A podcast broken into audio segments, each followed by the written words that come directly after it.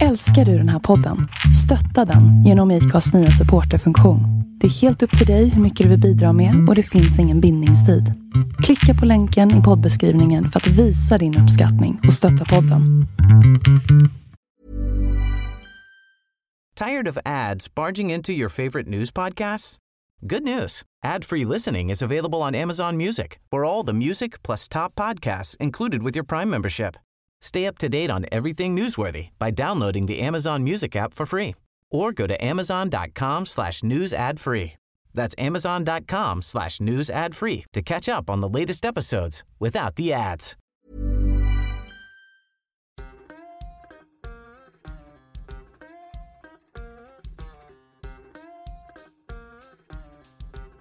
Så får vi se var vi hamnar. Mm. Det, det Ja. brukar bli så. Nu sitter jag rakt över bordet från en herre som jag har haft med på den korta listan över önskegäster i podden i princip sedan jag startade. Så jag säger välkommen till Vi måste prata till Thomas Gyr. Tack så mycket. Hur presenterar man dig? Alltså du har ett CV som man får så här scrollskador i tummen när man är in på din Wikipedia-sida. Ja, och den är inte helt komplett heller tror jag och eh, kanske inte till alla delar korrekt. Det står fortfarande att jag är kolumnist på Svenskan, vilket jag inte har varit sedan tre år och sådär. Eh, så man kan inte förlita sig för mycket på den. Men eh, ja, alltså, har man varit igång som jag med eh, opinionsbildning och journalistik och sådär i nu dryga 40 år. Jag började när jag var 18 och jag är nu 63. Så, så hinner man ju med att göra en del saker. Jag brukar själv presentera mig som att jag är företagare, för det är jag ju sedan 25 år. Och jag jobbar inte med, eh, så att säga, jag är inte yrkesverksam som skribent i första hand. Jag skriver rätt mycket, jag finns både i sociala medier och har skrivit i andra sammanhang. Jag har startat ett par publicistiska organ, den som jag kanske är mest stolt över i kvartal. Eh, jag har jobbat med huvudsakligen med eh, så att säga, företagande, börsnoterade företag och så vidare som konsult mm, ganska länge och så att jag har min försörjning på ett annat ställe. Eh, Opinionsbildare har jag väl varit eh, sen jag började debattera de här migrationsfrågorna för 40 år sedan. Jag skrev första artikeln i Expressen 1981. Eh, Jag har också arbetat med propaganda, information både, alltså, och kommunikation. Var på försvarsstaben en gång i tiden hos överbefälhavare Bengt Gustafsson som gick bort för några år sedan som hans presschef. Eh, jobbade med mm, euro, eurokampanjen eh, 2003 och före dess med eh, 1994 års folkomröstning om eh, EU-medlemskap. Var på näringsdepartementet som pressekreterare hos Per Westerberg eh, som var näringsminister i regeringen Bildt. Eh, så jag har gjort lite av varje i det där häradet. Eh, Skrivit en fem, sex böcker eh, om migrationspolitik, etniska frågor, svensk samhällsutveckling och så vidare. Eh, Ja, liksom, ja det, det, är, det är svårt att säga, kanske hamna i något exakt fack och härad. Jag förekommer fortfarande som journalist i, i, i Wikipedia tror jag och jag har, brukar säga att jag slutade vara journalist 1987. Okej. Eh, Jag var journalist mellan 81 och 87. Och jag gjorde också en vända, två vändor i Libanon under inbördeskriget som svensk FN-officer. Eh, Just nu är jag då hemvärnsofficer i ett av, en av Stockholmsbataljonerna här i hemvärnet som infobefäl och det är mer en frivillig insats. Så här, jag, som, jag har gjort ungefär det jag tycker varit roligt genom åren och haft väldigt, och haft väldigt kul ska jag säga. Är det någon slags fall, alltså du har lätt för att göra nya saker då antar jag? Ja, det tror jag. Eh, jag- Jag är inte entreprenöriell i den bemärkelsen. Jag jobbar ju med entreprenörer huvudsakligen som rådgivare för dem. Jag har jobbat med ett par, ett par av de större och viktigare, alltså mera kan man kalla för new money snarare än old money. Jag har också jobbat med Axel Jonsson-stiftelsen och Wallenberg-stiftelserna och så. Men, men huvudsakligen med entreprenörerna eh, av de så att säga, nya IT, IT-entreprenörerna och så. Och till skillnad från dem, jag märker ju att jag är inte entreprenöriellt lagd. De, det, det är en annan, de, de, de är ett annat slags människor kan man säga, personer. De har en annan typ av läggning. Eh, däremot har jag alltid varit nyfiken på att göra nya saker och lära mig nya saker och kastat in mig i nya saker. Det som kanske skiljer på ett sätt är att eh, jag är mer analytiskt lagd medan entreprenörerna som jag jobbar med är mycket mer, ska man kalla för initiativlagda. Mm. Och då passar det rätt bra för de som är lite bett vettiga att ha en par, en, en, en rådgivare som kanske är mer analytiskt lagd men som förstår deras och som själv har gjort en massa saker. Ehm, jag har ju två deviser i, i, i mina sociala medier. Den mest eh, som jag, med de eh, följare jag har på Facebook och så vidare. Den ena är då hellre häcklare än hycklare. Mm. Eh, den andra är mindre känd och det är den här klassiska no guts, no glory. Det vill säga utan, utan mod, ingen ära. Och lite grann har det varit så att, att man måste våga göra saker och, och nya saker. Och sen är det så att eh, kanske för idag om jag hade varit, varit tonåring tror jag att jag hade fått någon diagnos av någon bokstavskombination. Eh, tidigare så har jag mera då på 70-talet eller 60-70-talet när jag växte upp, då hette det att man var rastlös och hade, hade svårt att koncentrera sig. Och sådär. Ja, precis. Och då fick man göra många olika saker samtidigt. Så jag brukade liksom lyssna på musik och lyssna på radio skriva och försöka läsa samtidigt och sådär. Mm. Jag, jag relaterar väldigt ja, mycket. Ja, eller så, så kunde jag, jag kunde mäta också. Jag kommer ihåg när jag var barn, jag mätte hur länge jag kunde hålla på med en grej. Alltså jag var, det var ju uppenbart, mina föräldrar sa det, men du måste lära dig koncentrera dig, du kan mm. inte bara hoppa runt. Så jag började mäta då, jag kunde, efter 15 minuter så tröttnade jag. Mm. Mot gymnasietiden så var det uppe i 40 minuter. Och det är ju en lektionstid. Alltså, utmärkt. så att jag liksom drog upp den här eh, koncentrations... Eh, Men du fick aktivt jobba med det? För ja, ja, oh ja, oh ja. Men å andra sidan så var det så här att när jag tröttnade på att läsa en bok så började jag läsa en annan. Så jag läste oftast fem, sex böcker samtidigt. Och så frågade folk, men hur kan du hålla reda på det? Det tyckte inte jag var så svårt. Nej. Eh, så att eh, jag har ett, jag kan säga, är det någonting som jag kanske har som jag kan säga att är, kanske sticker över, ut över mängden så är det att jag har ett väldigt bra läsminne.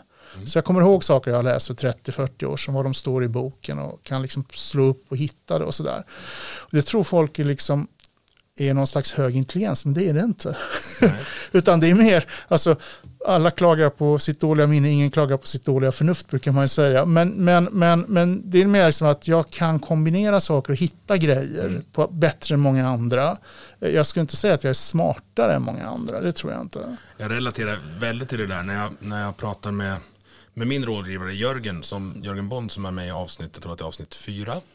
Eh, när han och jag sitter och pratar, för vi är, vi är precis likadana som det du beskriver vi har nog en fyra, fem parallella konversationer igång samtidigt och hoppar sömlöst mellan dem. Och folk som lyssnar på oss tror att vi är arg på varandra. Fast mm. vi, vi mår så fruktansvärt bra när vi sitter liksom och, och jönsar i tre timmar. Och sen kommer det ut saker av det också.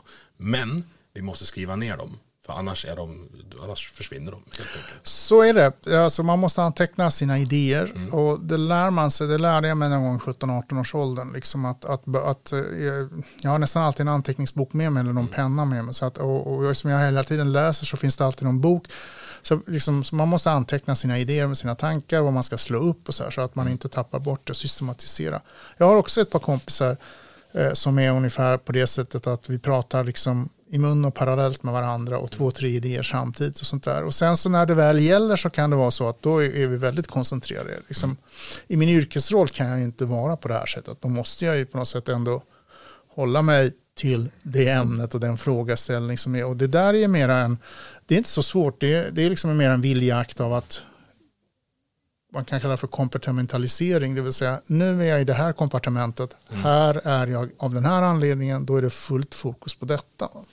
Men det där måste man också uh, identifiera att det är så man behöver jobba för att ens hjärna ska komma till så god nytta som möjligt. Jag brukar prata om, om att man, om du identifierar dina begränsningar så kan du börja hantera dina begränsningar och då slutar de vara begränsningar. Eh, det är mycket korrekt, eh, så är det. Och man måste så att säga utveckla sin egen metodik. Mm. Jag har någonstans här i väskan i närheten en minnes... Eh, eh jag, har ett, ett A4 i tre eh, kolumner där det står att göra, eh, permanenta kunder, tillfälliga uppdrag, möten, skickade obetalda fakturor, fakturor som ska skickas. Mm. Och sen förnyar jag den ungefär, ibland eh, varannan dag, ibland kanske en gång i veckan beroende på hur mycket jag har. Jag antecknar med papper på den och stryker. Så att jag är på något sätt min egen organisatör. Mm. För jag vet på något sätt att det, jag har så många grejer och dessutom också i och med att jag dessutom också har väldigt många olika kunder och olika kunder i olika faser. Några har jobbat med i 20 år, andra är, liksom, kommer och går. Eh, så måste jag på något sätt vara min egen organisatör. Mm. Och då kommer det här också, men va, då kan du väl ha en assistent och sådär. Det har jag ju kompisar som har, eh, som omsätter mer än vad jag gör dessutom. Eh, men jag har på något sätt i mitt företagande kommit fram till att jag vill aldrig ha någon anställd och jag vill aldrig mer vara anställd. Mm.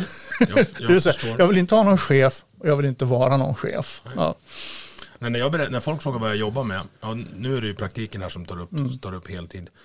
Eh, men då säger jag att ja, men jag har sju, åtta olika grejer som jag, som jag håller på med. För att då blir det lugnt. Ja. Då kan man, som du säger, kom, nu glömde jag bort vad du sa. Kompartimentalisera, ja, det är ett precis. jättefint ord. Ja, alltså, mig. Kompartiment, man brukar prata om det, det är egentligen ett ord som jag har hämtat från säkerhets tjänster. Det vill mm. säga säkerhetstjänster som den ena handen vet inte vad den andra gör. Man Nej. jobbar i kompartiment så att ingen ska kunna kartlägga om det finns en spion i organisationen eller mullvad så ska den personen inte kunna, även då, även hemliga organisationer, kommunistiska celler och så mm. jobbar ja, på det sättet. Det är som brandceller i ett hus. Ja, man, man... exakt. Men det här har ju gjort att du tidigt, du sa alltså 81 började du skriva om, om migration. Ja, den När första artikeln kom i Expressen. Fanns det ens någon migration 81 att, att oh ja, tala om? Oh ja. Eh, dels fanns det ju migration eh, och dels så fanns det ju invandrar och invandringsproblem som mm. var synliga redan då. Eh, det fanns också en slags de låga förväntningarnas rasism mm. och eh, en slags patriarkal hållning. Jag skrev i min första bok eh, från eh, 95, 96 Staten och nykomlingarna så, så tar jag upp mitt möte med min syokonsulent. Rätt kul för att Henrik Jönsson har ju nyligen kommit ut med en bok. Mm. Eh, sju råd tror jag den heter. Eller, ja, för frihet. Precis. Ja. ja. Eh, där han också pratar om sitt möte med sin syokonsulent och han är ju 10 och 20 år yngre än jag och det är ungefär samma det var ungefär precis, eh, alltså det, var, det var i samma härad fast mm. han, min syokonsulent tyckte så här, ja men du, du har ju turkisk bakgrund, du är invandrare eh, och, och, och du är intresserad av samhällsfrågor. Varför har du inte funderat på att läsa socionomlinjen och jobba med det som kurator eller som, eller som med, liksom, jag, jag, ville ju, jag ville ju syssla med, eh, då vill jag ju läsa ekonomisk historia för jag var intresserad av feudalismen och som, som, som samhällssystem och, och princip och framförallt så kallad nomadfeudalism som mongolerna mm. eh, bedrev. Alltså de hade ett feudalsystem som, där inte jorden med J utan jorden med HJ ja. var så att säga basen. Flocken. Ja, precis. Alltså, eh, ja, hus, eh, vad heter det, eh, det vill säga med, i deras fall var det ju hästar och, och, och nötkreatur. Mm. Nåväl, men min syokonsulent tyckte liksom, men det där är ju, du ska du inte, säga, du som är invandrare, ska du inte arbeta med invandrare? Mm. och och det, det är ungefär liksom som, som smedens barn ska bli smed och, och arrendatorns söner ska, ska, ska, ska ärva arrendet och man ska bara bli kvar på bruket eftersom farsan jobbade där. Det där går ju igen. Det, du är inte den första jag har som gäst som pratar om just hur en syokonsulent har skjutit ner och ja, cementerat att nej men det där ska du inte jobba med. Jag kommer ja. ihåg min också, jag vill, jag vill ju sända radio. Mm. Och bara, fast du har för dåliga betyg för det Emil. Ja, fast jag vill ju sända radio ändå. Ja. ja, men ska inte du gå industriprogrammet trä och lära dig göra limträbalkar? Det tror jag du är bra på. Ja, varför tror du det då? Ja, därför att det är lägst intag där. Ja, tack så jävla mycket. Mm. Nu mm. tänker jag gå och sända radio. Henrik Jönsson berättar ju att han säger, han säger att han vill arbeta med datorer. Mm. Och då finns det det enda han, syokonsulenten hittar är yrket datavaktmästare. Mm. Så man är vaktmästare i en datorhall. Ja, det, sådana finns det ju. Det kanske hade varit slöseri med Henrik det Jönssonska ja, hjärnan. Ja. Eh, det är också en, om vi, vi skulle prata dåtid nutid, men dåtid, när jag ska förklara för mina ungar att dels, det var en legitim fråga när jag gick på gymnasiet och frågade om, man hade, om någon hade internet hemma. Det kommer de aldrig förstå. Nej. Eller att jag, om jag skulle välja data i åttan, var tvungen att ha två terminers tangentbordsteknik först för att lära mig skriva maskin. När jag sökte jobb på text-tv för många, många äh, år sedan, alltså det här var efter att jag slutat på radion 81-83, då sa de, har du terminalvana? Ja. och det hade jag, för jag hade köpt en Amstrad 286-dator 1984 då, så Det att jag hade tidigt. terminalvana. Ja. Jag köpte nog också min första dator då runt 84-85 men det var en VIC-20 med bandstation för att jag ville spela och, och programmera. Men det, ja, alltså det, det går fort. Jag känner mig så gammal, nu är du 20 år äldre än mig, Ja. men jag känner mig så fruktansvärt gammal när jag funderar på så här, vad kommer mina ungars kommunikationsdevice vara? Alltså vi sitter här med, du har en iPhone, jag har en Android. Eh, vad, är, vad är nästa steg? Och innan de är lika gamla som jag är så är det två steg till. Alltså det är, Ja, samtidigt är det, det där är en otroligt intressant fråga därför att eh, samtidigt är det ju så att eh, vi är biologiska varelser och anpassade till en eh, informationshanteringsnivå som, som bygger på våra vår, eh, så att säga, vår biokemiska vår, eh, förmåga och våra bioelektriska impulser och så vidare. Och det går ju ganska fort i hjärnan. Det är 400-500 km i timmen som synapserna går på. Men mycket fortare än så går det inte. Eh, Och eh, vår förmåga att uppfatta saker bygger rätt mycket på den tredimensionella fysiska verkligheten omkring oss. Alltså, vi gillar tangibles. Jag är till exempel fortfarande själv stor anhängare av vinylskivor och CD-skivor därför att jag vill ha dem där. Och sen så, så, så köper man en CD-skiva och så är det ett omslag och så är omslaget en tavla, eh, en, en historisk tavla för det kanske är klassisk musik. Och så måste man slå upp vad är det här för en målning och så och den här konstnären, vad är det här för en konstnär, vad har han eller hon ritat tidigare? Så får man, det där får man ju då inte via om man skulle ladda ner den till exempel. Emellertid så är det så att eh, samtidigt är det så att vår förmåga, vi vet ju till exempel att om man läser saker och ting på papper med penna i hand kommer man ihåg dem mycket bättre än om man läser dem på skärm. Det är liksom ing, samtidigt ingen slump att i den här snabba informationsåldern när vi frågar just hur ungarnas informationsmanicker kommer att vara, eller om de kanske dessutom kommer att vara kanske som inbyggda kretsar, delvis är ja. uppkopplade direkt mot hjärnan och sånt där. Eh, Så, så vet vi samtidigt också att inlärningsförmågan och- de som håller på med det här, liksom framgångsrika mm, lä- lärosäten, Sydkorea, eh, mm, de kinesiska lärosätena ut med eh, den kinesiska östkusten blir det då. De har ju bara en kust för övrigt, den är ju till öster, men alltså Shanghai och liknande. Folk som har Silicon Valley erfarenhet och så vidare, de säger till att deras ungar inte tillbringar till så mycket skärmtid. Och de håller dem borta, Borta från från- algoritmerna ja, så mycket det går. ja, för att det, Tills det, jag, är själv, jag har ju nu vuxna barn och jag är själv ganska glad att våra barn inte växte upp med smartphones. Mm. Utan vi hade datorstationer. Och då kunde man liksom också säga, eller det fanns en dator och så inte ens laptops då, utan en hemdator. Då kan man säga okej, En stor grå ja, här, där, den sitter där i hallen så man ser vem som är framför den. Mm. Och man ser vad som är på skärmen. Och man får en tid och man får också vissa liksom, instruktioner. Jag till exempel sa till mina barn att ni får spela World of Warcraft och, och det som var före dess NRK online, men bara om ni kommunicerar på engelska. Ni får inte ingå i några svenska, ni får inte ingå i några svenska gilden eller guilds, utan bara engelska. Och tala inte om att ni är 8 och 10 år, för då kommer de slänga ut er, eller så blir ni groomade, det vill vi inte. Det, det sista kunde man inte berätta för dem då, men, liksom, men, ta, men det, det, och, och då begränsad med tid så att säga. Det ledde ju då bland annat till att de var väldigt, blev väldigt snabbt duktiga på engelska. För man tvingar, alltså att man på något sätt måste använda sig av det här. Eh, lite aikido-teknik snarare än ren motstånd. Det där är spännande. Våran, våran eh, snart sexåring pratar ju engelska. Mm. Eh, Hon kan inte skriva på svenska riktigt än, men hon, hon pratar. Och, och ibland kan vi ta en, ja men så här, nu ska vi åka till affären, men det här blir en engelska tur. Och så pratar vi bara på engelska. Alltså de är så, hjärnorna är samtidigt, apropå det här med, de är så otroligt receptiva. Ja. Ja. Och kan, du lära, kan du lära dig ett språk innan du fyller tio, då kommer du ha med Mm. dig det resten av eh, livet. Nu var det ett stickspår. Vi ska tillbaka till Visby. Apropå det här med att dra iväg. Ja, Ja. precis. Eh, första gången jag hörde talas om dig på riktigt, det var nog eh, i Visby när du skulle hålla ett föredrag. Du hade nio och en halv tes om eh, migration och om hur Sverige skulle, skulle ta sig vidare 20 år eh, in i framtiden. Och när du ska dra igenom de här så, så ringer domprosten i kyrkklockorna. För nu Mm, är jag det- hade hunnit dra igenom dem. Ja, Eh, okej. Så han reagerade först efteråt. Så lyckligtvis. berätta om, om hela, hela situationen för den som inte... Ja, upplägget var ju den att eh, det här hände 2018 eh, och det här var ju i Almedalen. Eh, året innan 2017 hade jag gjort något liknande utanför kyrkporten i Visby, domkyrkan där. Och 2018 så, jag kallar det för ett spontanseminarium.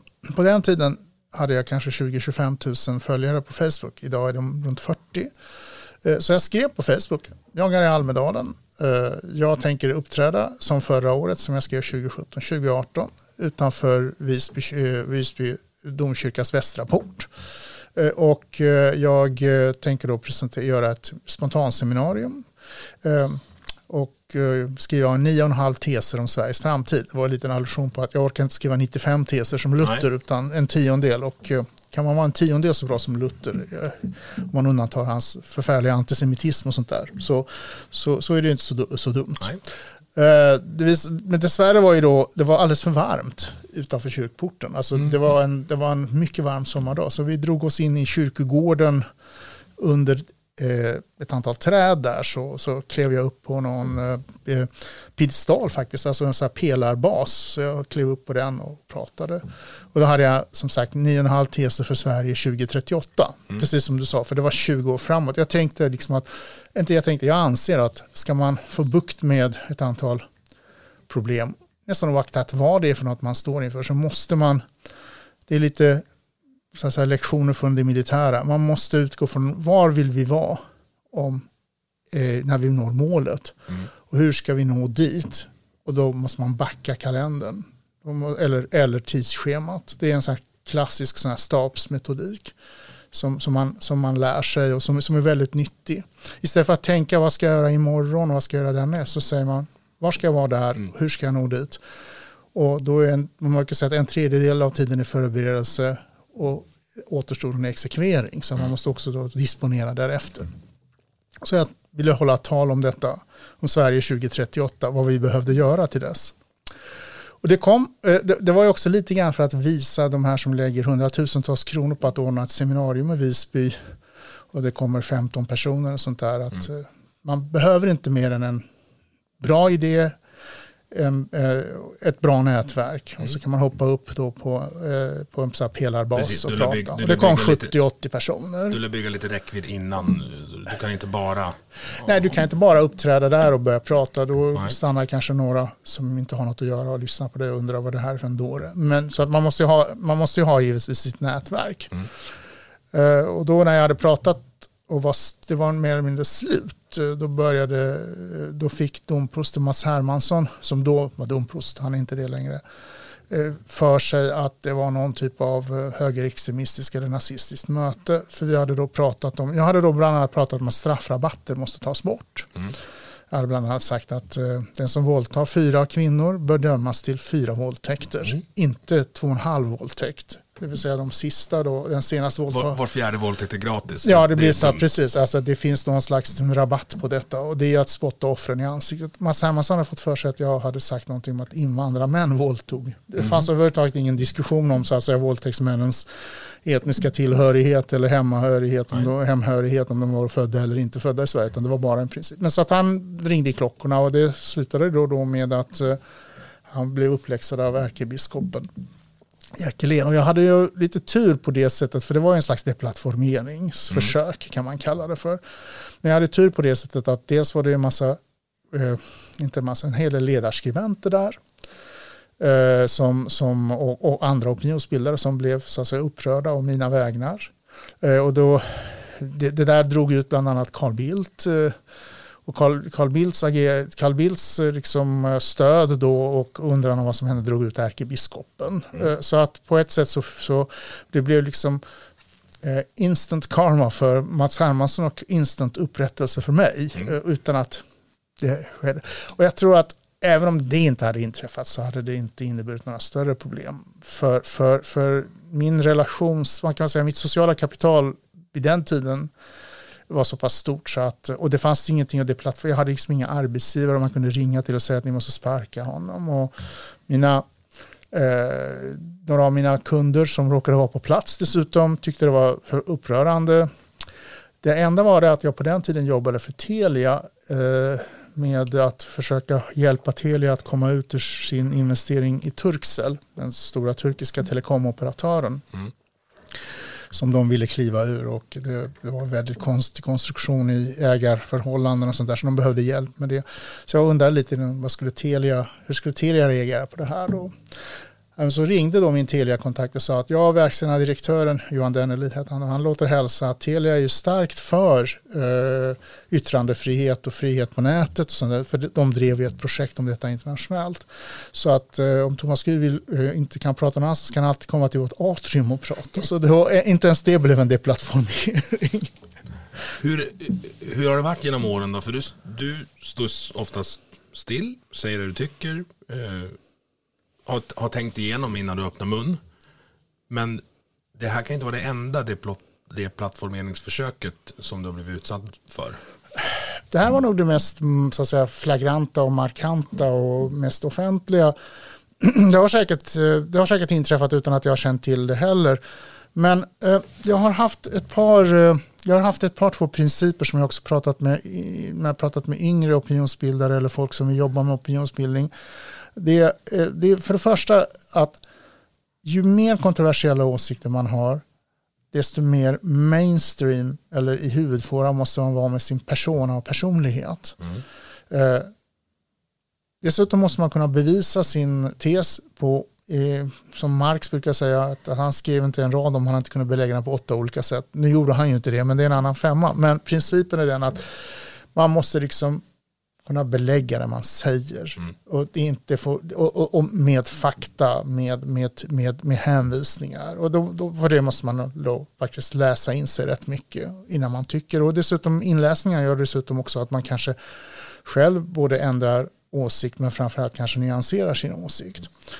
Och det tredje är att, att, att man måste eh, framföra det man säger eh, på ett eh, artigt och ihärdigt sätt.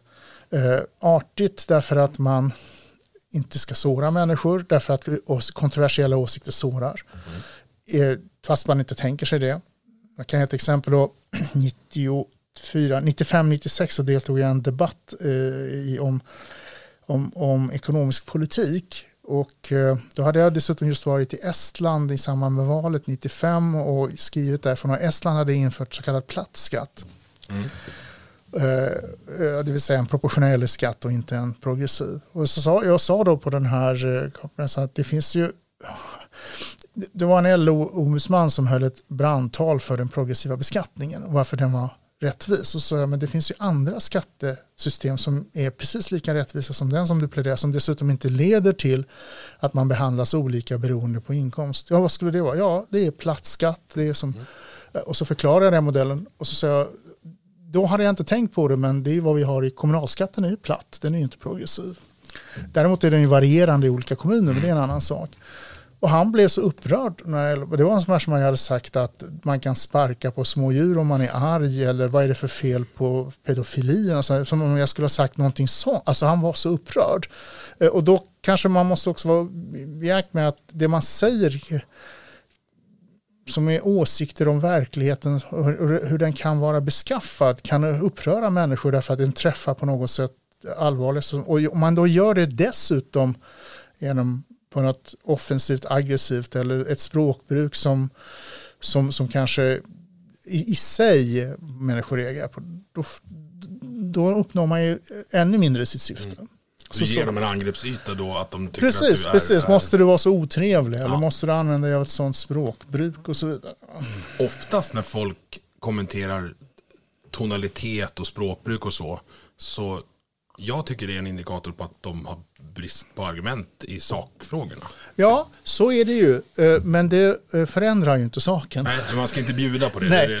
Och sen, det är också lite grann det här som Håkan Hagvall som jag hade som chef på Svenska Dagbladet när jag var ledarskribent där eh, 95 till 2000. Han var ju väldigt noga då med att de texter man publicerade skulle vara felfria. Eh, dels därför att eh, eh, Dels därför att eh, de ska, alltså det är en kvalitetsfråga. Mm. Eh, Men det finns, fanns också eh, ett pragmatiskt skäl till det och det är nämligen att om man vill nå läsaren med sina idéer så ska inte läsaren fastna på att eh, han eller hon inte förstår vad som står där därför att det är dåligt skrivet. Eller eh, fastna på att det är så illa skrivet så att man tänker inte på vad som försöker sägas utan hur dåligt, eller att det är felstavat. Eh, så att man liksom rensar bort de här eh, det som kan fungera som raster för att nå. Och en del av det tillhör det här, eh, alltså mm, just kanske uppträdande och, och språkbruk är en del av detta. Favoritexemplet är ju då, apropå dina trakter och så här norrut, och det är ju eh, den ledaren för LKABs vilda strejk 1969, Tora Rantatalo, eh, som då alltså, de bröt då gjorde en vild strejk. Han kommer ner till Stockholm för att intervjuas och han är den här liksom det är, det, är, det är vild strejk, det är alltså kommunism, det är, det är alltså de Socialdemokraterna fördömer. Och Rantatalo kommer upp i en liksom, tredelad kostym, kostym med väst och, sli, och slips. Och diskuterar då med de här eh, eh, direktörerna som också är slipsklädda. Då kan man liksom inte säga liksom, det där är en vild arbetarbas som inte kan, utan då blir han lyssnad. Det här är ju, finns ett, eh, vi ska, om vi ska vid, gå vidare, min, en av mina favoritbarnböcker är ju Den lille prinsen. Mm. Och den lille prinsens, han bor på en asteroid. Den upptäcks av en turkisk astronom eh, som förklarar på en konferens då på, i början av 1900-talet om den här planeten. Men han är klädd i fes och, och, och snabelskor och sådana här påsbyxor så ingen tror på honom. Sen kommer Atatürk då, han omnämns som turkisk diktator i Lille prinsen. Det har man, så låter inte den turkiska översättningen, det heter den turkiske ledare Ja. för övrigt. Men så kommer. Atatürk då och tvingar alla att klä sig i frack. Så den här astronomen åker då till konferensen och pratar om pla- och då lyssnar alla på honom. Och då är, de- devisen är ju hos den lille prinsen, så, sådana är de de vuxna. De tittar på ytan. Men sådana är ju, så, så, så är vi ju alla. Ja, det, det säger sig självt att du, du oavsett om du vill eller inte så gör du en okulär besiktning av en ny bekantskap omedelbart. Och det är ju rent evolutionärt Ja, för att kolla, kolla om det är samma stam eller vad, Ja. vi ska kalla det. Att, är det här Ja, har han rätt tatueringar? Ja, ja, men så är det så här. Kommer den här människan ge mig en kram eller försöka slå ihjäl mig? Ja. Eh, Det här är Norbert Elias då, hans civilisationsteori. Där han liksom går igenom det här med liksom vad det innebär just att det utvidgade umgänget bortom familjen och klanen, det stora samhället. Då uppstår de här koderna, etikett. Sen kan ju det gå till överdrifter eller fastna i någon slags återvändsgränd och, se, och ta väldigt konstiga former som i Sverige eller Japan. Liksom, med, med liksom mycket märkliga seder och bruk. Men likväl så är det ju så att säga eh, metod, metoder för att underlätta det här och, och kunna utvidga kretsen, alltså det som Hayek kallar för det stora samhället. Så att vi ska kunna fungera i ett stort samhälle, anonymt samhälle, så behöver vi de här normeringarna och koderna. Mm. Det blir en gemensam historia, eller gemensam... Vad, vad kallar Ett man gemensamt ramverk Ja, kanske snarare. Mm. Och att vi, är, att vi är överens om att vi verkar inom de här reglerna. Ja. Men där, in, där innanför har du frihet. ja, naturligtvis. Och då blir, också, då blir också det som sägs intressantare än hur man är klädd och då, eller, eller hur man inte är klädd. Till exempel. Sen är det givetvis godtyckligt. Säga, och, och lite också gruppmarkerande. Säga, I min religion tar vi av oss hatten i, i, i kyrkan. I min religion skyller, skyller vi huvudet i, kyr, i, i, i, i templet. Va? Ja, det, det, ingen av de grejerna är fel. Alltså nu kommer vi att nosa på, på integration igen. Jag tycker att en av de som har, har beskrivit det svenska integrationsproblemet bäst tycker jag är Mustafa Panshiri som, som, som säger att vi, det kommer hit folk som aldrig har spelat fotboll förut och som säger åt dem att nu ska vi spela fotboll. Men vi berättar inte att vi ska spela fotboll eller ens vilka regler det är. Och sen blir vi jättearga när de tar upp bollen med händerna mitt på plan. Mm, så är det. Eh, Och där- vi berättar inte varför vi blir arga heller utan vi bara, de får inte vara med och spela sen. Han har ju väldigt rätt i det konstaterandet. Och, och bakgrunden är ju att Sverige inte alltid har varit ett invandrarland. Sverige inte alltid har varit mångkulturellt som ju så att säga, den his- historieförfalskningen lyder. Utan det har ju varit ett väldigt, väldigt starkt det som kallas för lågkontextuell kultur. Det vill säga det har varit likadant, rätt mycket likartat överallt. Och det har funnits, ja, tack vare den svenska centralstatens eh, starka assimileringsprojekt såväl, som, som ju redan började på 1600-talet med Skåne och Härjedalen så har det också funnits en stark likriktare om hur det ska vara.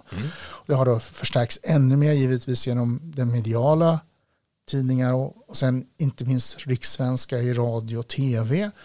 Och till då det här väldigt, väldigt homogena landet så kommer det människor som eh, från vilt andra främmande, helt andra typer av normer och kulturer.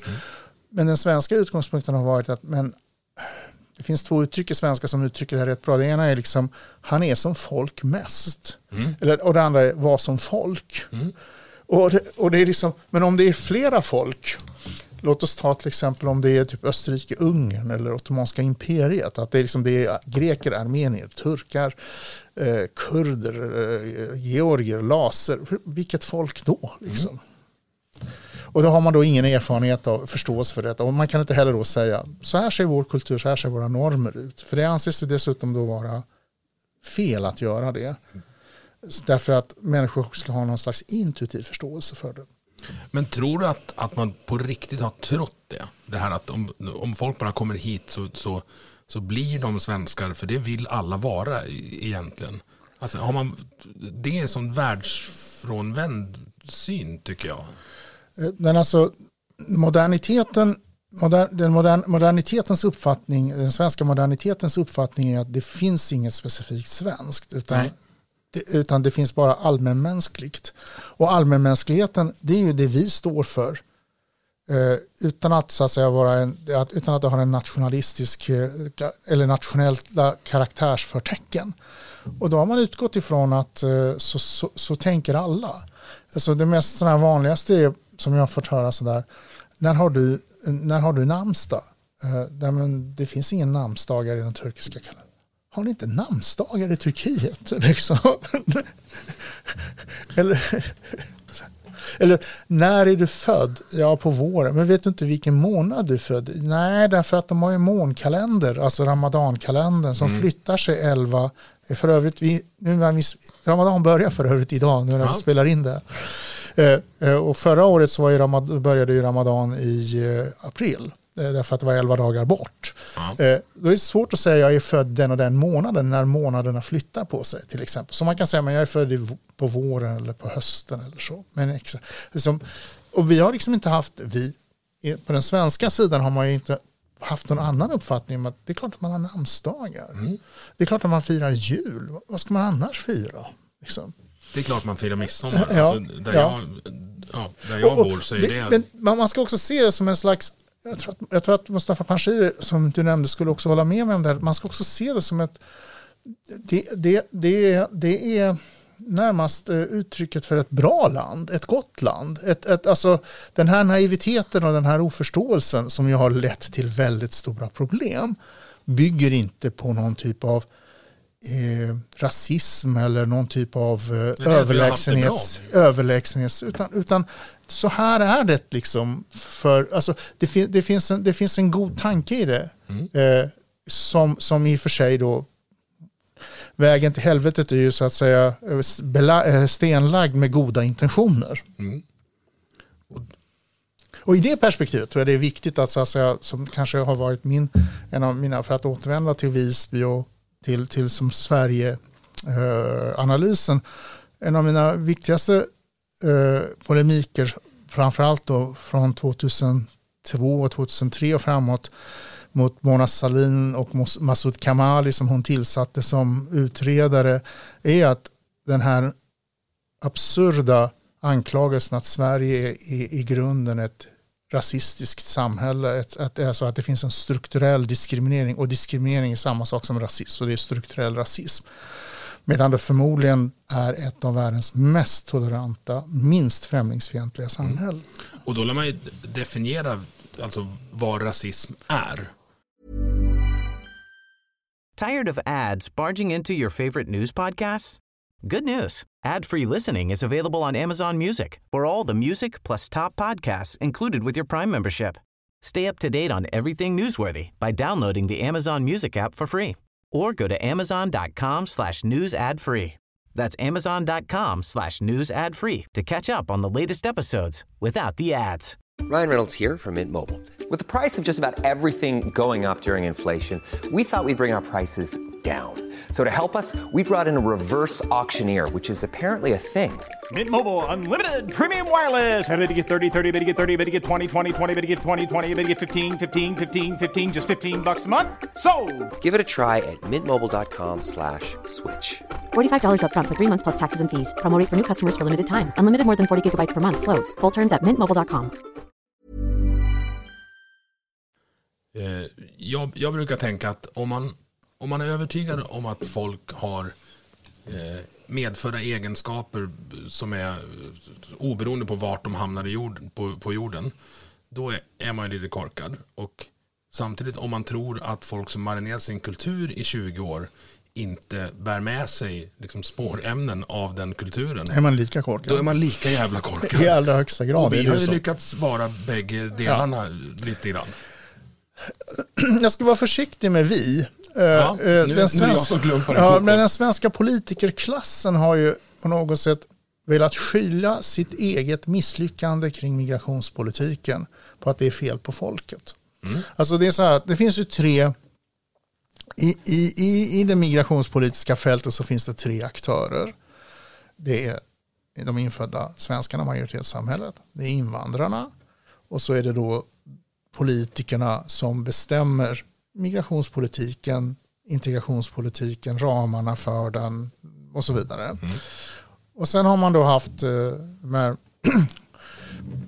mängden invandrare är ju intressant om det är så att systemet är dysfunktionellt. Schweiz har ungefär lika mycket utlandsfödda som, eh, som, som Sverige. Jag tror Sverige har 26 procent, eller 20, runt 20, Sverige, Schweiz har också runt 20-22.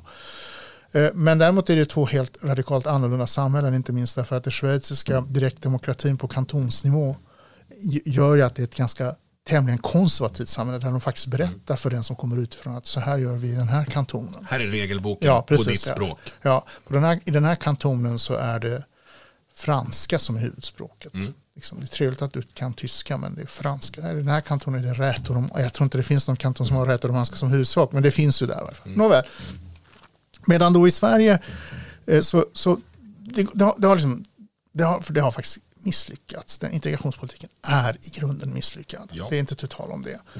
Eh, vems fel är det då? Ja, det är ju inte invandrarnas, för de är ju, det vore rasism att prata om kulturer på det här sättet. Det är ju inte vårt fel heller, vi politiker, för vi har gjort det bästa vi kan. Alltså det är fel på svenskarna, mm. svenska folket. Det är vardagsrasism. Och sen ska man säga, då kan man inte ens belägga den här vardagsrasismen. För den finns, den finns men den, den kan inte vara förklaringen till varför det ser ut som det gör. Ja, då är det fel på strukturen. Det vill säga någon abstrakt situation där, jag sa det till för länge sedan till Niklas Nordström, socialdemokraten, som jag umgås en del med. Så att, jag förstår inte, så det här var då nästan 15-20 år sedan med Mona Sahlin. Jag förstår liksom inte vad ditt parti håller på med. Vad de, vad, ni, vad de säger nu med att Sverige är ett strukturellt rasistiskt samhälle, det är alltså att det, det, det, det, den samhällen som vi socialdemokrater har byggt upp under 70 år är ett rasistiskt samhälle. Mm. Liksom, ni håller ju på och dömer ut ert eget, er egen historia när ni pratar på det här sättet. Ja, jo, han håller med om det. Vad, vad gör vi då? Alltså hur skulle en fungerande integration designad av Thomas Gyr se ut? Den lilla frågan. Ja, det är en liten fråga. Den skulle kanske i första hand vara öppen för assimilation. Mm. Mer än integration. Därför att integration är ett gummiord som betyder lite olika. Gemene man uppfattar det som att man ska anpassa sig till det svenska samhället. Integrationspolitiken, så som den är definierad från 90-talets mitt, säger ju att alla ska anpassa sig till det mångkulturella samhället, inklusive majoritetssamhället av svenskar. Mm. I ett samhälle som vi ska forma gemensamt. Varför vi skulle behöva ett nytt samhälle är liksom ingen som förklarar. Men den sätt ställer så att säga lika stora krav på dig som är Sverigefödd på, på att du också ska anpassa dig till någonting som ännu inte existerar. Om man motsäger sig det här då, då är man... Eh... Då, då bejakar man ju inte det mångkulturella samhället och då är man ju assimilationist eller då är man, då är man till och med kanske rasist. Ett, ett, en integrationspolitik som eh, man kan säga så här. Hur skulle man designat politiken? Var ska vi ta vägen så som det är nu? Mm. Det är lite, det, den frågan ger ju två olika svar. Men den initiala, hur, hur borde man ha gjort, hade varit mycket tydligt att inte ge till exempel invandrarföreningar stöd för att de ska bevara sin kultur. Vi har ju haft en sån invandrarpolitik som har sagt att om man vill bevara sin kultur så har man rätt till samhällets samhällsstöd, ja, vi har, stöd. har väl nästan lagt mer pengar på att inte integrera folk då? Yes. Utan... Ja, på, på att skapa enklaver. Ja. Eh, vi skulle då i så fall också bejakat att eh, eh de eh, tidiga ingångsarbetena var kvar och att människor skulle arbeta sig uppåt i den ekonomiska hierarkin mm. när de kommer till ett land där de inte har det sociala kapitalet, inte kan språket. Istället har vi då avskaffat de jobben, vi har prisat ut dem, gjorde det och så har vi då någon gång i slutet av 70-talet så slutade invandrare i Sverige ha högre sysselsättningsgrad än infödda. Alltså det var så procent markant annorlunda. Fram mellan 50 och 70-talets slut, 50-talets och 70-talets slut, både flyktingar och arbetskraftsinvandrare, naturligtvis arbetskraftsinvandrare, men även flyktingar, alltså baltiska, ungerska flyktingar, grekiska. Där de kom ut på arbetsmarknaden trots att de hade kommit som flyktingar. Mm. Så att de hade högre sysselsättningsgrad än infödda eller snittet. Sen, har vi, sen i och med att vi prisade ut eh, de, eh, de eh, så att säga, lättare jobben, det, det, var en del av så att säga, rationaliseringen sen också handlade det delvis också om de migranter som kom efteråt och som deras förmåga att komma in i det svenska samhället. Det här med prisa ut, alltså utveckla det lite. Allt för höga minimilöner. Ja. Och då ett bidragssystem som gjorde att det var lönsamt. Det, det, det var lönsammare eller det var kanske mer rationellt att vara bidragsberoende en längre period än att gå ut på arbetsmarknaden eh, för att, eh, eh, för att det du tjänade där antingen så kom du inte in på arbetsmarknaden för du inte hade inte den produktiva förmågan nog att, att, att, att, att komma över då den de löner som hade satts. Eller så var det inte värt det därför att bidragssystemen var så pass frikostiga ändå. Vilket ju på individnivå är ett ganska rationellt Självklart. tänkande. Alltså. Självklart. Alltså, får du förutsättningar för Men då är det så här att eh, vi, vi, ska, vi kan komma tillbaka till det, men alltså det här fenomenet att folk hellre gick på bidragen jobbade, det såg jag på 80-talet när jag flyttade till Stockholm. Eh, alltså folk, framför, framförallt då nyanlända invandrare. Eh, när Sverigedemokraterna i början av 90, och, och, förlåt, i början av 2000-talet skrev om detta. Då fanns det en maoistisk svensk journalist som heter eh, eh, Stefan Lindgren som var tidigare chefredaktör för Gnistan. Han trodde inte på detta. Han trodde att det här var en främlingsfientlig lögn från Sverigedemokraterna. Så han ringde Försäkringskassan och gjorde ett reportage på detta. Det visade sig att mycket riktigt att Sverigedemokraterna räknat fel på 400 kronor uppåt. Så att man fick mm. mer. Alltså, och det var, sen tog Hanif Bali upp detta. På, eh, i, för 10-12 år sedan. Och det blev också, han blev också hudflängd för detta. Han mm. visade till exempel att en, att, att en ensamstående mor med fyra barn eh, kunde få, fick ut 20-25 000 kronor. Och hudflängd från alla håll? Alltså ja, inklusive sitt eget parti. Anders Lindberg ja. och Reinfeldt Ja, sitt eget parti, precis. Ja. Och, sen, och sen nu är ju det nu pratar vi om att nödvändigheten att införa ett bidragstak. Mm. Det tog alltså 40 år för samhällsdebatten. Alla de här sakerna hade vi kunnat undvika om vi hade haft, om vi hade följt 1967 års rekommendation från då den migrationspolitiska utredningen som då tillsattes att man måste se till att invandringen till Sverige är av en sådan nivå att med, i beaktande av bostäder, utbildning, arbetstillfällen, att vi inte får ett utanförskap. Detta visste man på 60-talet, Mm. slutet av 60-talet. Men vad hindrade folk från att, att göra det? Alltså, Det fanns inga ideologi- hinder utan det fanns en ideologisk omsvängning. En stark ideologisk narcissism om att vi inte behövde tänka på det här sättet. Att det var främlingsfientligt att ställa sådana krav. Och att var, och omsvängningen kom 74-75 att man hade rätt att få samhällsstöd för att få behålla sin kultur. Man skulle inte så att säga, tvingas till att anpassa sig till Sverige. Det, vi, va, det här går ju inte att göra nu. Alltså det, liksom, det, nu måste vi till, ta till mycket, mycket starkare, mycket tydligare, mer drakoniska. Ordet drakonisk betyder egentligen då att eh, liksom, rättsstaten kan ligga pyrt till. Det ska vi, kanske, det ska vi absolut inte göra. Så att säga, det, det ska absolut inte, behöver inte tolkas så, men mycket, mycket tuffare, starkare hållningar. Och en mycket mer, vad ska man säga, repressiv hållning när det gäller asocialitet, när det gäller att, eh, så att säga, normbrytande, när det gäller utanförskap. Eh, Det, är nu som senast har hänt eh, när vi spelar in det här programmet att Högsta domstolen har mildrat de domarna som de här personerna som deltog och kastade sten på poliserna fick. När vi har skärpt lagen så att man kan få upp till 18 års fängelse men då domarna tvärtom, alltså de straff som har fått eller påföljder som har dömts ut mildras av Högsta domstolen visar hur illa ställt det är med vår förmåga att skydda vårt, eh, vårt samhällssystem. Och de skärpta lagarna där, det är ju Morgan Johanssons signalpolitik av sämsta sort. Det här när man höjer maxstraffet som aldrig döms ut. Nej. Nej, och det är ju precis det som, och då kommer vi tillbaka till hur, hur, hur, kan, hur, lång, hur ska man vara, hur, hur ska man tänka långsiktigt. Justitieminister Strömmer gick ut då i det här sammanhanget och sa att eh, det, här- så här får det ju inte vara, vi måste ändra på detta. Alltså tillsatte han en utredning och den kommer att bli klar med lagförslag 2024. Så förhoppningsvis så får vi det före då valet eh, 2026. Men då kan man tycka så här, det, här får ta, ta, det, här, det går alldeles för långsamt. Och poängen är att det gör det.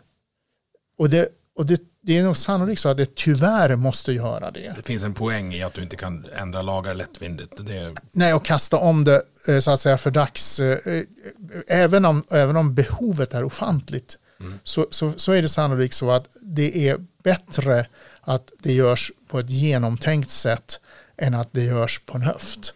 Eh, Däremot är det ju så att eh, det kräver starka pedagogiska förmågor att förklara för en allt mer upprörd säga, allmänhet på varför det inte görs tillräckligt mycket tillräckligt snabbt. hur tänker du, eh, man pratar ju verkställighetshinder om vi ska vara kvar på det, lagändringar och så, när det gäller utvisning av icke-svenska medborgare som, som begår brott. Jag kan i mina här, mörkaste stunder när jag, när jag funderar över det, eh, jag, jag förstår naturligtvis tanken att vi kan inte visa ut folk till vilka länder som helst. Men Alltså ja, det kanske du ska tänka efter innan du börjar göra brott som har eh, fyra, fem års fängelse i straffskalan. Men om vi förklarar så här att från och med 2024 eller halvåret 20 mm, eller ja, från och med 2020, 2023 nu, från och med ett år eller halvåret 2024, ett och ett halvt år så kommer vi inte längre att beakta verkställighetshinder när det gäller utvisning. Eh, Så att de som då begår brott och så översätter vi det här till turkiska, somaliska, arabiska och så ser vi till att Alltså, du anar inte hur fort kunskapen om sånt här sprids. Nu behöver du nästan inte översätta det. Eh, Jag har ju vänner som har som berättat för mig att de kan träffa människor, människ, människosmugglare eh, både i Turkiet och eh, annorstädes som kan berätta exakt sådana här, ja men nu har de ändrat den här lagen i Sverige så du kan inte ta dig in den vägen utan vi gör så här. Alltså detta, eftersom det här är viktig kommersiell Det kunskap. är marknadsanpassning, Ja, ett ja, ja det, det, är ju, det, är, det är ju så att säga vanlig, som att säga, en, det, här är ju, det här är ju ekonomiska, eh, ekonomisk företagsamhet så då måste, du måste ju ha koll på hur så att säga, re, regelverket ser ut och hur förutsättningarna är för, för, för det. Så det kommer att spridas väldigt snabbt. Om vi då gör det i god tid eh, då kan, då kan man inte säga att det här visste jag inte. Utan då är det en kalkyl som man måste ta i beaktande. Eh, vi diskuterar ju då kollektiva, kollektivbestraffningar eller bestraffningar som så att säga kan, nu till exempel när det gäller vräkning av familjer från eh, där, där, där någon familjemedlem är kriminell eller är en kriminell person har skrivit sig, en kriminell familjemedlem har skrivit sig på adressen men kanske inte bor där men har det som så att säga. Eh, det vi vet då om den typen av sanktioner och den typen av åtgärder är att de är väldigt effektiva. Därför att det ger en det, det ger också, att, det ger också eh, omgivningen en kontrollerande funktion.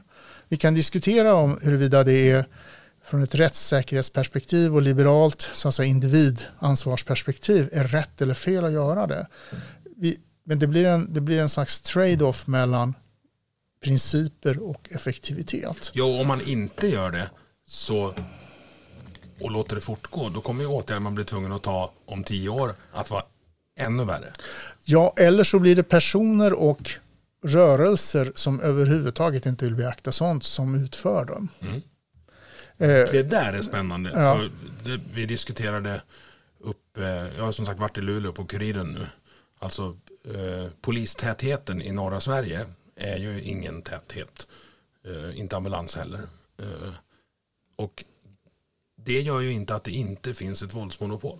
Det finns Nej, det- alltid ett våldsmonopol. Det är väldigt bra. Alltså var, varje land har sin armé, sin, e- förlåt, varje land har en armé, sin egen eller någon annans. Och det är så att det kommer alltid att finnas någon typ av sanktionsmonopol som drivs igenom. Det är bara att välja. Och det är som, om du tänker Husbykravallerna 2013-2014 tror jag de var. Så var det också så att det här eh, det är nästan skamligt att man var tvungen från polismakten och ordningsmaktens sida tala om för de yrkeskriminella att om inte de höll efter buset så skulle de inte så skulle ju polisen behöva vara där och störa ut deras aktivitet. Så det fanns liksom ett annat våldsmonopol till och med att förhandla med. Eh, och och, och det, det, det är ju allmänt osmakligt och det är förfärligt att sakernas, saker, eh, sakernas tillstånd har så att säga, gått dit här att det är på det sättet. Men du har ju alldeles rätt i den, det konstaterandet att, att någon i så fall, och anledningen till att vi har straff, inte bara påföljd, utan det är ju också det att straffet är en vedergällning från samhällets sida så att individer inte ska vedergälla. Det vill säga börja ta lagen i egna händer och hämnas. Utan det, det är faktiskt samhällets ställför, det, det, retributiv rättvisa kallas ju den principen. Det vill säga samhället tar din hämnd genom att låsa in brottslingen eller slänga ut brottslingen eller döma vederbörande till döden eller whatever. Så att du ska inte ta lagen i egna händer. Den aspekten har vi helt missat i, alltså i svensk, eh, även i svensk rättsskick. Men det håller på att komma tillbaka därför, och, och diskussionen tidigare. För om du sa det här för 25 år sedan, jag började säga det då ungefär, då var man en väldigt udda röst som, som, som, som var så hemsk att man pratade om så att säga, legaliserad hämnd. Men det är bara att gå tillbaka till så att säga, principen om varför man har infört detta. Och, det, och, det, och då kommer vi tillbaka till det som du säger att det kommer att finnas ett våldsmonopol. Ja, och du har en ekvation när det gäller straff också. Jag, jag försökte rita upp den hemma på whiteboarden, men, men risken för... Du, du har liksom en riskbild. Du har risken för att åka dit. Du har risken för att skadas medan du utför uh, brottsligheten, det vill säga att du skär dig på fönstret när, när du slår in eller något sånt. Du har, på andra sidan har du en, en belöning, det vill säga pengar förslagsvis, eller om det är någonting annat tillgripsvänligt som du vill ha. Och sen har du då de gånger varandra delat med straffet som, som då staten eh, utdömer. I bästa fall, om de får tag på dig. Men om du då, om straffvärdet är noll, det vill säga att du är inte rädd för repressionen som staten kan ta dig, då är det ju eh, alltså så här, matematiskt rimligt för dig att hålla på med din brottsliga verklighet, brottsliga verksamhet, för att det finns liksom ingenting på andra sidan som gör att du ska, ska låta bli. Nej, vi har pratat om det i ett annat sammanhang som är väldigt angränsande till det du säger, nämligen det som kallas för övergrepp i rättssak, det vill säga hot mot vittnen och så vidare. Om det är så att om du hotar ett vittne, att du får minst fem års fängelse eller det straff du skulle ha dömts till i annat fall. Så att du fördubblar ditt straff varje gång som du hotar ett vittne. Då är det en kalkyl som du måste göra på vad tjänar jag på att hota det här vittnet och vad kan det då leda till. Eh, vi har ju när det gäller till exempel just övergrepp i rättssak och vittnes, skydd av vittnen och så vidare. Där är vi ju, inklusive den nuvarande regeringen, utomordentligt svaga. Väldigt, väldigt svaga. Istället pratar vi därför om anonyma vittnen och kronvittnen och så vidare. Och det är ju i sig, återigen, det är, en, det, det är som en trade-off eller en avvägning som är besvärlig. Det är ju inte bra med anonyma vittnen. Nej. Eh, men- och, och den vägen måste man eventuellt gå när det gäller förundersökningsvittnen och så vidare. Om vi hade ett, ett sådant vittnesskydd att folk vågade vittna därför att de visste att skulle man bli hotade på något sätt så skulle, så skulle då straffet vara skärpas oerhört mycket mer. Då skulle vi inte behöva kanske gå lite mer tvivelaktiga vägar som just kronvittnen och anonyma vittnen. Kronvittnen är ju att man får straffet efterskänkt Ja, att man skvallrar. om man, om man, skvallrar. Ja. Mm.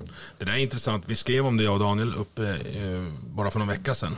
Daniel Persson antar Ja, jag. det var en, en kvinna som skulle vittna eh, uppe i Luleå, tingsrätten, när hon, eller om det var Happ- Haparanda var det. Eh, hon gick inte att få styr på. Hon sprang omkring i rättssalen och skrek när hon skulle vittna och mordhotade domaren. Eh, det är då klassificerat, klassificerat inte som övergrepp i rättssak utan som hot mot tjänsteman. Så hon fick 20 dagsböter för dödshot in i en domstol. Du vet, det skulle bara vara två slag med klubban och 14 dagar i, i arresten. Alltså så lite Alabama style, eller vad man ska säga. Alltså så.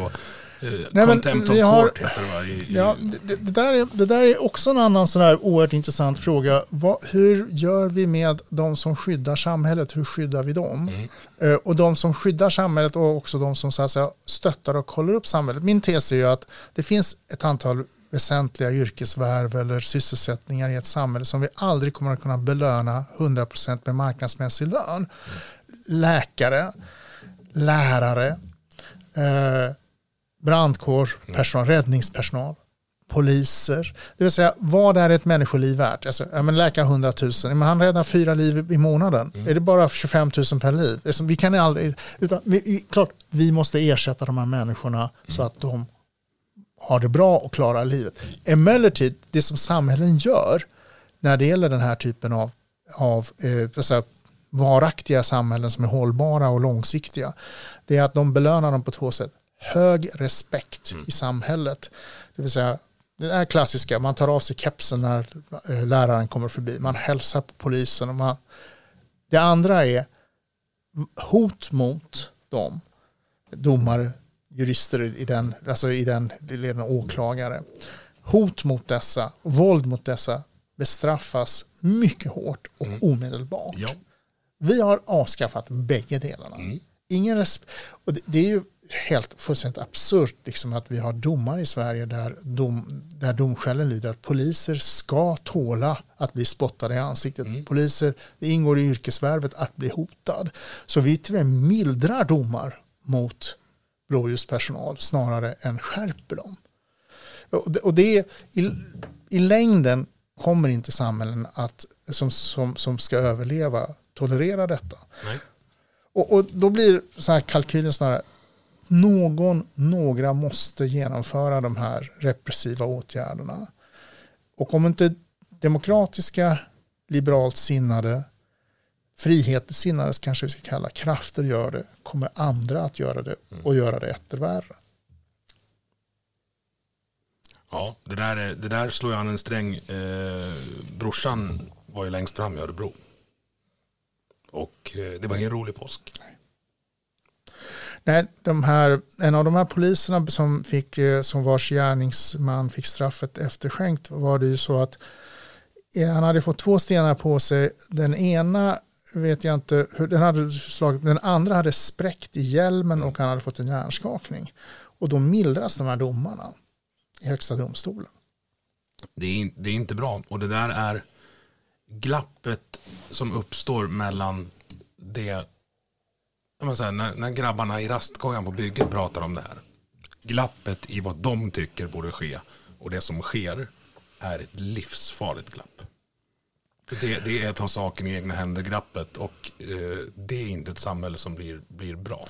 Nej, och då blir ju i, den, i det perspektivet, apropå framtiden och eh, valet 2038 och mina nio och en halv teser från Visby, att eh, det är ju ingen slump att den största politiska framgången och tillväxten i Sverige på hundra år stavas Sverigedemokraterna. Nej. Deras tillväxt och eh, denna, eh, från partiet grundades 88 men blev liksom kanske något mer i, i seriöst i, i, i, i 98 tror jag de fick 19 300 röster eller något sånt där eh, sen dess. Eh, det, är, det är bara Socialdemokraterna i Sverige som, som för 100 år sedan, drygt 100 år sedan uppvisade en sån uppgång.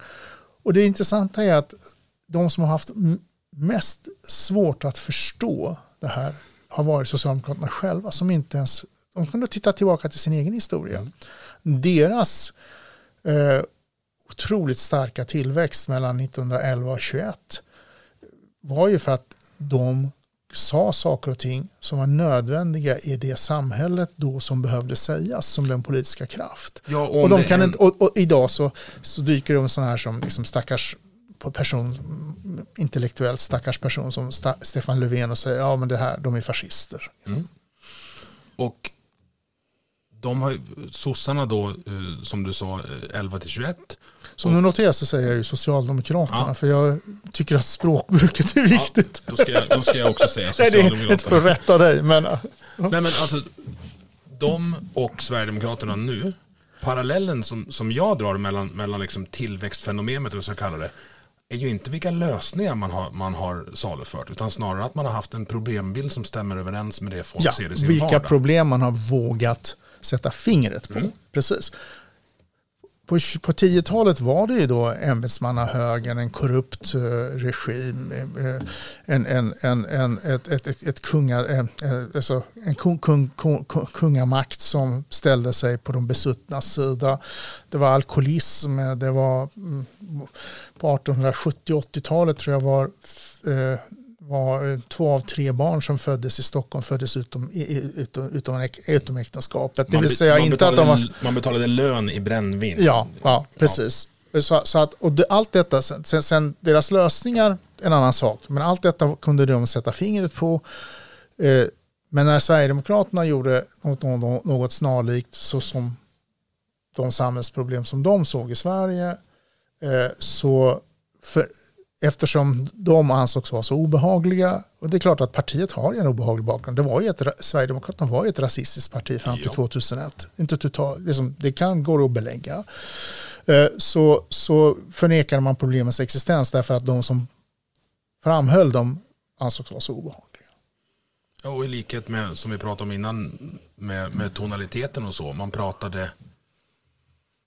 Alltså, det saknades inte angreppsytor på Sverigedemokraternas politiska förslag, men det pratar man aldrig om. Nej, men tonaliteten, det är ju så att säga, vad som hände eh, tio år före Sverigedemokraternas uppkomst på den svenska politiska arenan, det vill säga 91, var ju att eh, Ny Demokrati kom upp och imploderade eftersom det ju huvudsakligen var en luftpastej som, som eh, Bert Karlsson och Ian Wachtmeister hade skapat mycket framgångsrikt, likväl en luftpastej. Då, de pekade också på de här problemen. Du frågade mig, fanns det migrationsproblem på 80-talet? Ja, de, de kulminerade i Sverigedemokraternas framgång på 90-talets början. Men i och med att Sverigedemokraterna misslyckades som organisation så drog man en lättnadens suck och trodde att problemen var över. Ny demokrati menar du? Som Ja, jag ber om Ja. ursäkt. Nu, sa jag, nu sa jag fel. I, och med att, I och med att Ny Demokrati eh, var, eh, imploderade så drog man slutsatsen från både socialdemokratiskt håll men även från borgerligt håll, inte minst Bengt Westerberg, Carl Bildt och dem, att då är problemet sannolikt över eftersom de som var exponenten för det här problemet hade då kollapsat. Jag tror att om Alliansen hade hanterat Sverigedemokraterna där 20, om man säger 14 och 18 som Socialdemokraterna hanterade Vänsterpartiet tidigare. Det vill säga vi, vi trycktestar dem. Vi provar om de kan ta ansvar. Eh, för då hade de inte uppnått kritisk massa och de hade massa tomtar runt omkring. eh, i organisationen. Jag tror att de kanske, jag tror, inte att, jag tror inte att de hade imploderat som Ny Demokrati. Men jag tror att de hade kunnat blivit ett 5-6 procents eh, parti någonstans om man hade liksom De var 13 adresserat- procents parti 2014. Ja, men de fördubblade ju sina... Det, det intressanta med Sverigedemokraterna var ju att eh, det spekulerades i att de skulle ramla ihop som Ny Demokrati när Jimmy Åkesson, om du kommer ihåg, var sjukskriven ett halvår. Mm. När han hade spelproblem och, så, och Mattias Karlsson var den som ledde partiet 2014. Då sa jag att så kommer det inte bli därför att, då, därför att de har en väldigt stark basorganisation, Mm. eh, vilket ju de har haft. De har ju byggt partiet underifrån. Reinfeldt, Fredrik Reinfeldts stora svek och stora, eh, eh, ska man kalla det för eh, fanflykt, var ju att han, 20, han 2014 istället då för att säga att han var beredd att regera vidare med det utomparlamentariska stöd som ungefär som Vänsterpartiet alltid har gett Socialdemokraterna med Sverigedemokraterna var ju att han kastade in handduken. Det beror ju i och för sig då på att han redan 2010 inte förmådde att hantera Sverigedemokraternas närvaro i, i riksdagen. Det var ju då man i, gjorde den här överenskommelsen med Miljöpartiet om, om migrationspolitiken istället. eh, Den som heter MÖK, migrationspolitiska överenskommelsen i mars 2011. Eh, och 2013 sa han ju Reinfeldt då i, i all, ett, ett, ett Almedalstal. Alla pratade om det här öppna hjärtan-tal från 2014 men 2013-talet i Almedalen där han sa att det finns ett åttonde parti i, i riksdagen som vi ska isolera. Ni ska inte få något inflytande. Nej. Eh, Och, och det- då ska man straffa väljarna nämligen genom att säga titta, ni har röstat på dem men de har inget inflytande. Som om människor skulle då säga, ja då ska jag inte rösta på dem mer. Hur kan man göra den analysen tre val i rad? Alltså man, vi, vi ignorerar och skjuter undan och så i princip dubblar dem. Ja, vi provar det en gång till och sen bara Det finns ju ett apokryfiskt Einstein-citat om vad som är så att säga, tecknet på galenskap. Att göra samma sak igen och igen och tro att man kan uppnå ett annat resultat. Men de måste ju ha sett det här. Men är de så inmålade i ett hörn av ideologisk blåfärg att de liksom inte kan röra sig? Jag pratade med en person i Reinfeldts allra, allra närmaste. Jag ska inte ens namnge titeln för det går att lista ut precis vem det är. Och frågade då inför valet 2014 att då hade det ju kommit rapporter från den här EUs organisation som, som eh, kartlägger migrationsflöden. Mm, Den heter Fortex, eller någonting. det låter som Forex. Fron- Frontex. Frontex, tack. Eh, om att det fanns närmare en miljon personer i Nordafrika som var beredda att un- söka sig till Europa och Italien över, över Libyen och ö- över då de här berömda ö- ö- öarna Lampedusa och så vidare.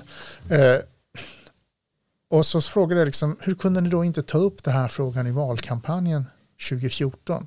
eh, När, det, när, den skulle kom, när, när, ni visste vart det här var på väg. Och så sa han, jo men vi såg de här rapporterna också, men vi hoppades att den frågan inte skulle dyka upp.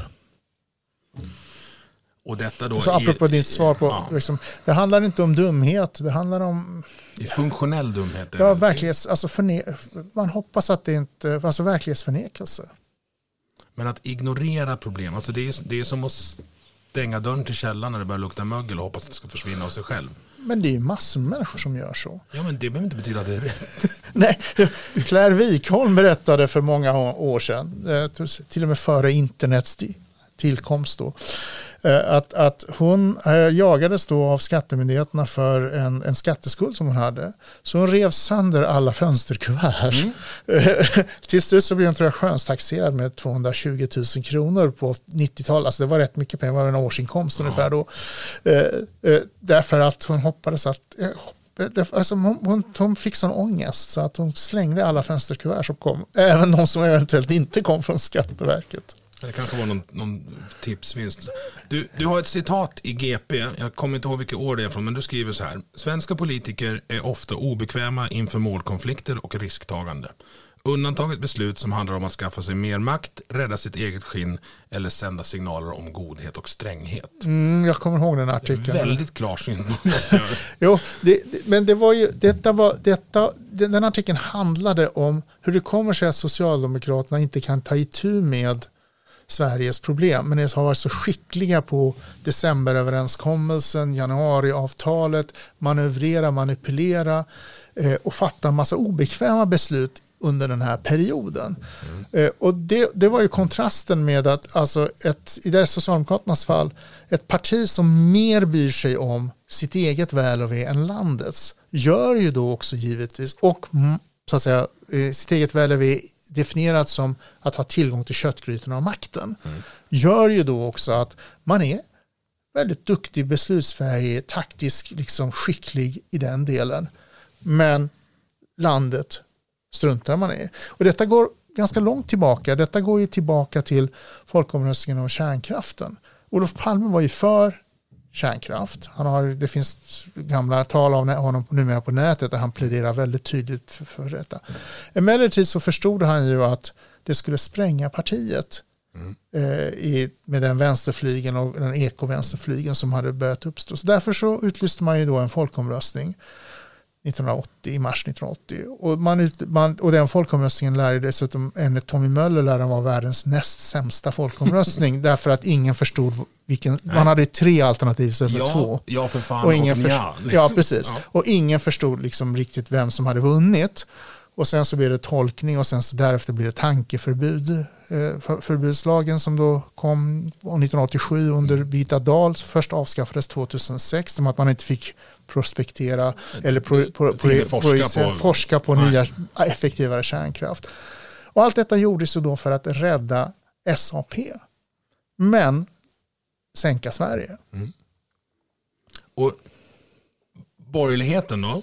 Eh, varför den är ju Va, likadan. Nej, men varför skiljer, jag tycker det skiljer sig i skillset liksom, mellan, mellan dem otroligt mycket. Alltså, eh, det finns en, en skamlös, skamlöshet i navigeringen runt eh, ämnen. Ta, ta Transportstyrelse-grejen till exempel. Att eh, Anders Ygeman kommer undan med att nej, men jag lyckades inte boka ett avlyssningssäkert rum så jag kunde inte berätta det här. Mm. Medan å andra sidan eh, Eh, en borgerlig kulturminister som inte har betalt tv-licensen får gå på dagen? Eh, ja, det där, jag ska ta tillbaka och säga att den är likadan, för jag tror att du har alldeles rätt i den, att det är skillnad i skillset. Det som saknas i, hos borgerligheten är ju det som på engelska heter brinkmanship. Mm. Och som en eh, eh, Patrik Kjellman på, i mitt flöde på Eh, Facebook översatte som randmannaskap. Jag tycker mm. rätt bra om Alltså att vara på rand. Brinkmanship är ju alltså att våga gå ut i randen och säga att jag vågar. Alltså mm. I dare you. Ja, liksom. Eh, det, det är chicken race ja. mentaliteten. Den, den saknas. Ta ett exempel, Transportstyrelsen, väldigt bra.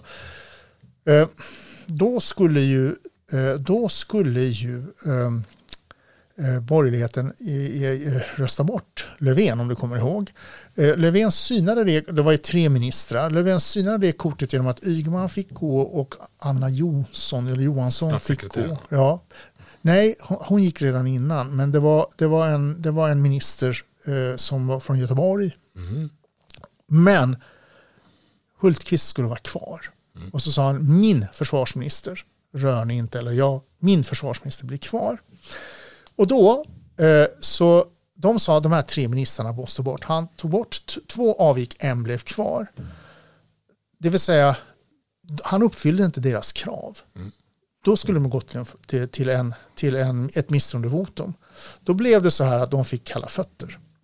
Och sen så, sa, eh, så står det i Anna Kinberg Batra, hon var ju, hon var ju Moderaternas partiordförande då, i hennes memoarbok.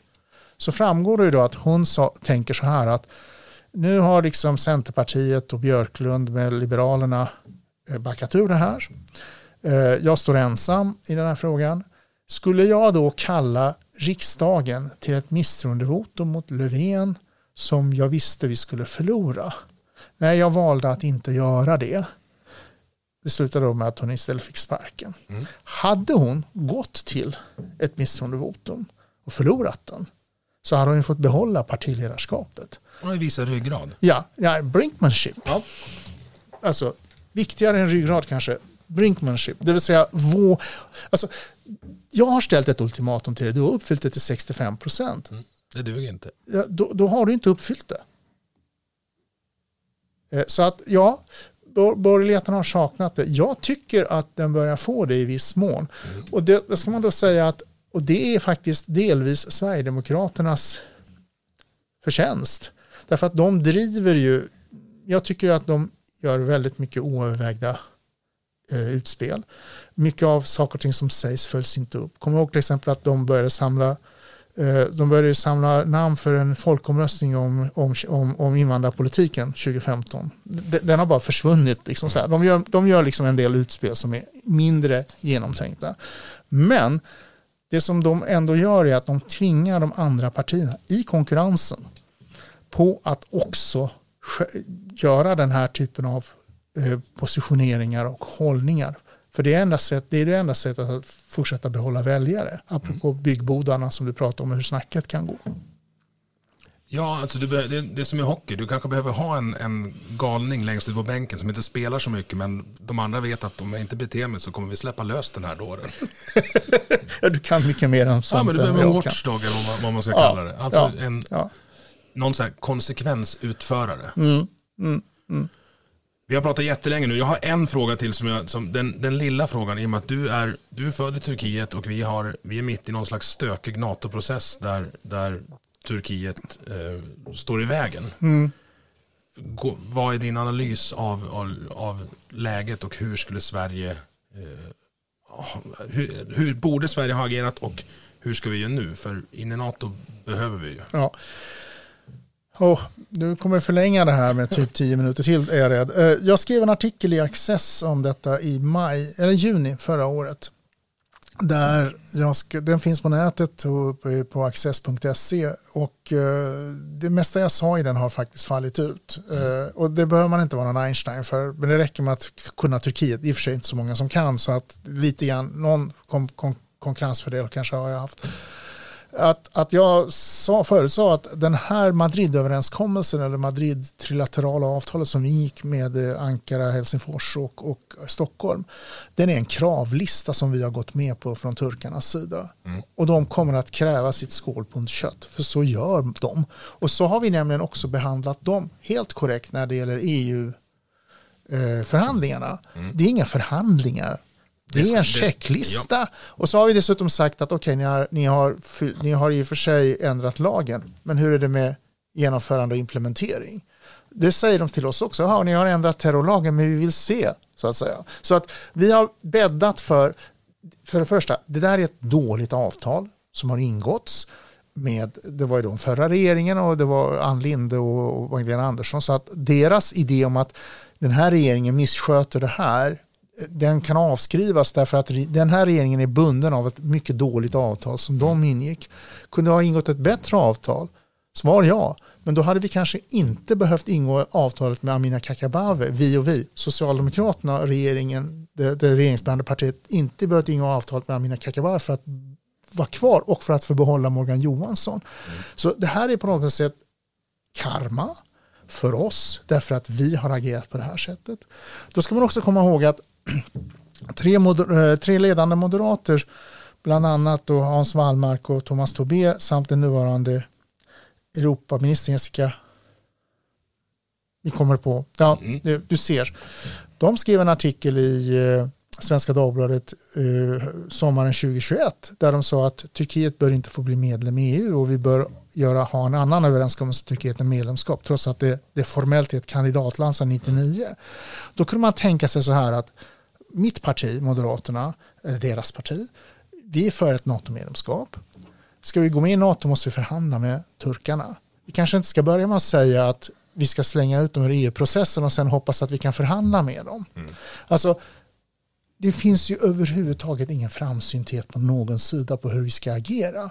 Om man då vill bli medlem i EU, eh, förlåt mig, NATO, Moderaterna har drivit det länge, Liberalerna har drivit det länge, Folkpartiet, förlåt mig, eh, Kristdemokraterna började med det någon gång 2013-2014 tror jag de ändrade åsikt. Sverigedemokraterna ändrade åsikt bara för ett, ett år sedan. Det vill säga Jimmy Åkesson fick då kanske man ska fundera på så här, vad har vi för relationer till de här NATO-länderna? Hur ska vi agera visavi dem?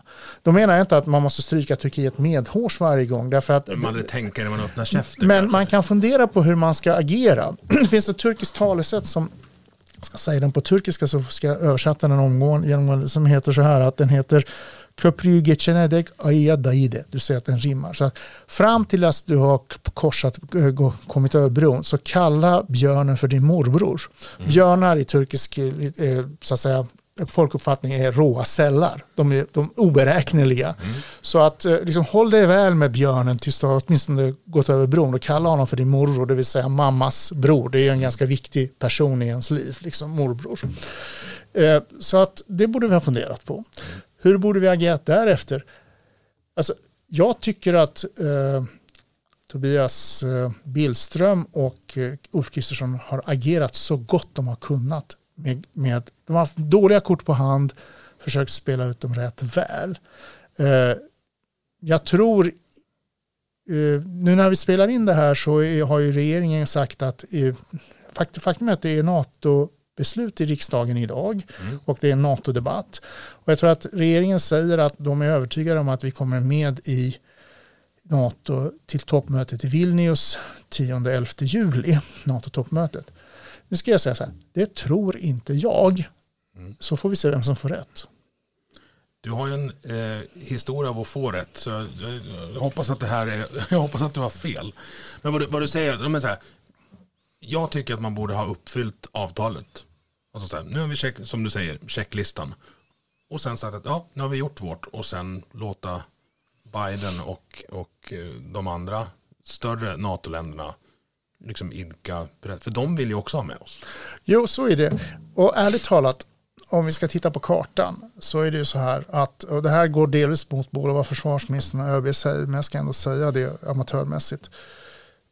När om Finland går med i NATO, när Finland går med i NATO, då kommer vi vara omgivna av NATO-länder. Mm. Vi kommer vara en så, citattecken alliansfri ö i detta NATO, eh, omgivna NATO. Vår säkerhetspolitiska situation kommer att förbättras radikalt. Så länge som dessutom, och nu ska jag använda ett ord som jag sällan vill i samband med det hjältemodiga ukrainska folket och försvarsmakten uppehåller och bekämpar den ryska ockupationsarmén så kommer också deras förmåga att agera militärt mot oss att vara kraftigt minskat. Så att vårt säkerhetspolitiska läge är, blir ju bättre. Och då kan vi ha is i magen. Turkiet kommer inte regeras av Erdogan hela tiden. Han är också en människa och har ett begränsat livslängd även om han skulle kunna förlänga den efter valet eh, nu i 14 maj, vilket jag inte heller tror att han kommer att klara. Så att vi kommer att komma med i NATO, vi kan ta det lugnt, vi, vi, vi har en bättre säkerhetspolitisk situation. Hur borde vi ha gjort? Vi borde ha agerat på ett annat sätt. Hur ska vi agera? Ta det lugnt. Om man vill följa dig, vilket jag hoppas att, att fler vill göra efter att de har lyssnat de här 90 minuterna, vart, vart hittar man dig? Mm, man hittar mig eh, på sociala medier, hittar man mig på Facebook, på Thomas Gyr eh, och eh, där har jag en öppen, eh, så att säga, eh, eh, eller förlåt, här har jag en privat sida där jag bara lägger ut offentligt material. Så det kan man följa. Man behöver inte vara vän med mig för att följa det. Och sen hittar man mig på, jag skriver i Fokus också, uh, ungefär var tredje vecka. Uh, och sen så strö, ströskriver jag emellanåt i Access. Ja, jag är jätteglad över att jag fick eh, träffa dig. Eh, det är hundra frågor till i, i, mitt batteri. Så eh, vi kanske får göra det här en gång till någon gång. kan vi göra. Absolut, det var väldigt trevligt. Stort tack. Du har lyssnat på Vi måste prata som produceras av mig, Emil Nilsson. Tycker du om det du hörde? Dela avsnittet med dina vänner och på sociala medier. Vill du stötta podden kan du göra det via Patreon där du hittar den på patreon.com snedstreck vi måste prata i ett ord. Eller så swishar du en slant till nummer 123 671 46 79. Vi hörs!